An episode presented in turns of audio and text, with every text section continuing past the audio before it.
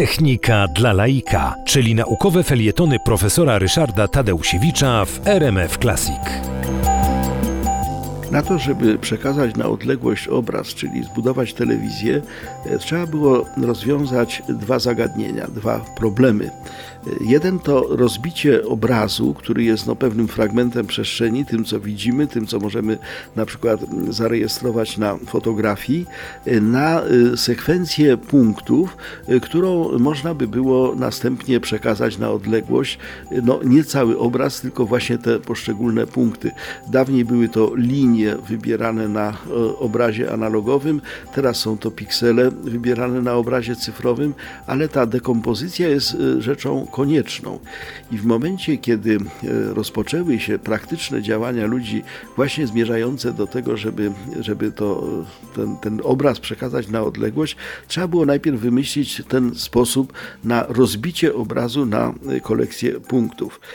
To Tą rolę, ten element wykorzystał między innymi nasz wynalazca, małopolski wynalazca, tarnowski wynalazca Jan Szczepanik. To bardzo znana postać, człowiek, który wynalazł między innymi kamizelkę kuloodporną i wiele innych rzeczy. W tysiąc osiemset dziewięćdziesiątym siódmym roku Jan Szczepanik, polski wynalazca, zbudował telektroskop. To było urządzenie, które właściwie było pre- prototypem telewizora. On nawet uzyskał na to brytyjski patent i był o krok od tego, żeby stać się tym ojcem telewizji.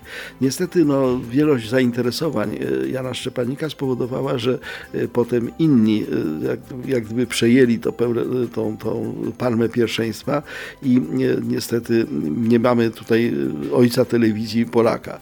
Za ojca telewizji uważam, jest wobec tego John Baird, brytyjski wynalazca, brytyjski propagator telewizji, który w tysiąc dziewięćset dwudziestym czwartym roku zbudował pierwszy system przesyłania obrazu, bardzo skuteczny, a potem działał bardzo aktywnie przy rozwoju i tworzeniu B B C, czyli tej stacji, która ze stacji radiowej stała się stacją telewizyjną. Wcześniej podstawowy wynalazek tego rozbicia obrazu na punkty wynalazł Paul Nipkow, to był wynalazca niemiecki, który zbudował specjalną mechaniczną metodę rozbijania obrazu na punkty. W pełni elektroniczną telewizję po raz pierwszy zaprezentował w Stanach Zjednoczonych Philo Farnsworth, to był twórca, na którego wynalazkach otwarła się N B C, amerykańska sieć. W tysiąc dziewięćset dwudziestym siódmym roku powstały te pierwsze telewizory.